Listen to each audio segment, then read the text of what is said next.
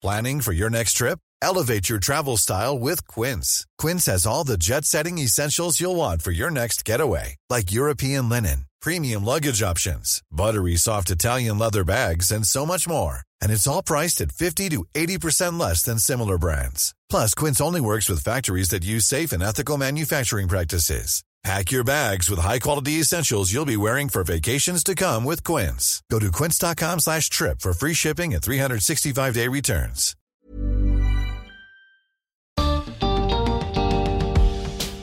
Cada cultura reaccionó a su manera frente a la pandemia.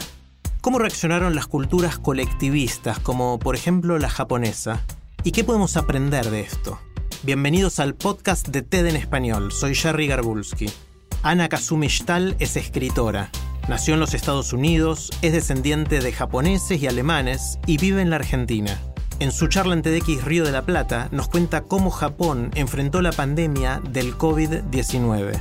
Nos plantea además qué cosas podemos aprender de una sociedad donde la expectativa es que cada individuo contribuya al bienestar de todos. Quisiera compartir una reflexión sobre lo que puede significar una cultura colectivista en un momento como este en el que el mundo está viviendo una pandemia.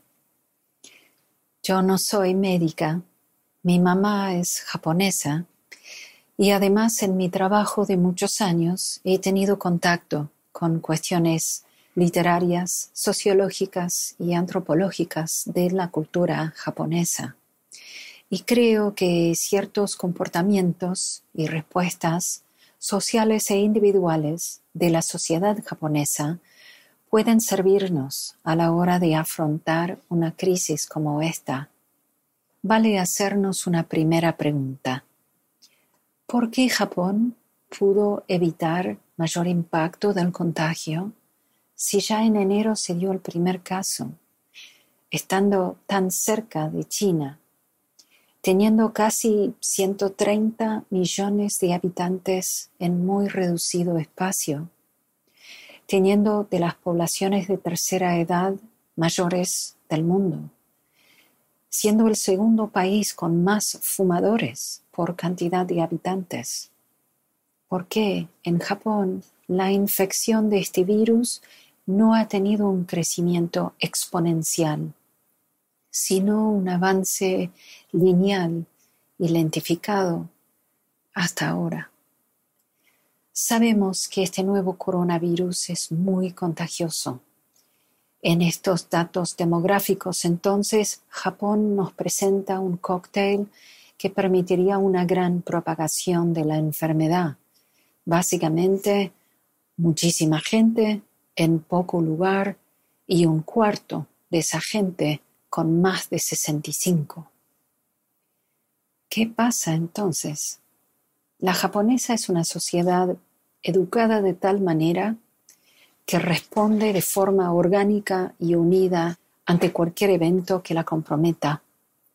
Japón pasó por guerras, tifones, tsunami, Japón recibe 1.500 terremotos por año, 1.000 temblores por día. Generación tras generación ha tenido que sobrellevar catástrofes naturales o generadas por el hombre. Esto lo podemos pensar con algo que les gusta mucho a los argentinos, equipos de fútbol como ejemplo. ¿Qué equipo de fútbol va a tener mejor performance ante un momento crítico? ¿El equipo que entrena todos los días tiene infraestructura en el que cada uno sabe qué tiene que hacer? ¿O el equipo que nunca entrenó, que no tiene infraestructura y que tiene que salir a improvisar? Las directivas de distanciamiento social, higiene y comportamiento individual, sea en sociedad o en la casa propia. La población japonesa lo tiene establecido de hace cientos de años. No hace falta decir no abrazarse, no darse besos, porque no lo hacen. se saluda con una reverencia. Dar distancia es un gesto de respeto y la mayoría de los trabajadores en lugares públicos usan guantes. No hace falta recomendar sacarse los zapatos al entrar a la casa, porque ya es costumbre. No hay que indicar no estornudar ni toser sobre otra persona, porque esto es un protocolo habitual entre los japoneses. De hecho, estudios de hace años muestran que más del 50% de japoneses usarán barbijo al sentirse resfriado, no para proteger a sí mismo, sino para proteger al otro. Aquí va el mensaje fundamental de una cultura colectivista. El bien del todo es más importante que el bien de una parte. Para ilustrar esto me gustaría cerrar con una experiencia que hicieron dos maestros occidentales en un colegio en Japón. Seguramente conocerán el juego de las sillas. Se pone música, sillas en un círculo, una menos que la cantidad de participantes, y se van sacando de a una en cada ronda.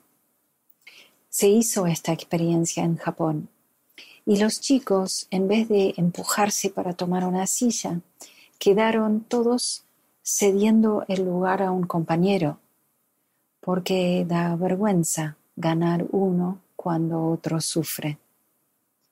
La palabra japonesa amae expresa esta manera de ser. Se trata de tener la confianza de que el otro me va a cuidar, en resonancia con sentir que nos realizamos cuando cuidamos de otros. En el ejemplo hay niños, pero ya podemos ver cómo funciona una sociedad colectivista se ayuda a sí misma porque cada individuo contribuye al bien de todos. Si les gusta TED en español, la mejor manera de apoyarnos es compartiendo el podcast con sus amigos. Pueden encontrar todos los episodios en Spotify, en Apple Podcast o en tedenespanol.com. También nos pueden dejar un comentario en la página de Facebook de TED en español.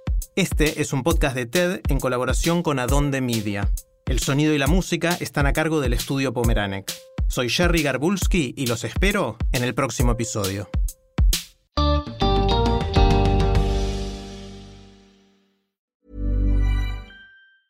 Mom deserves the best, and there's no better place to shop for Mother's Day than Whole Foods Market. They're your destination for unbeatable savings, from premium gifts to show-stopping flowers and irresistible desserts. Start by saving 33% with Prime on all body care and candles. Then get a 15-stem bunch of tulips for just $9.99 each with Prime. Round out Mom's menu with festive rosé, irresistible berry chantilly cake, and more special treats. Come celebrate Mother's Day at Whole Foods Market.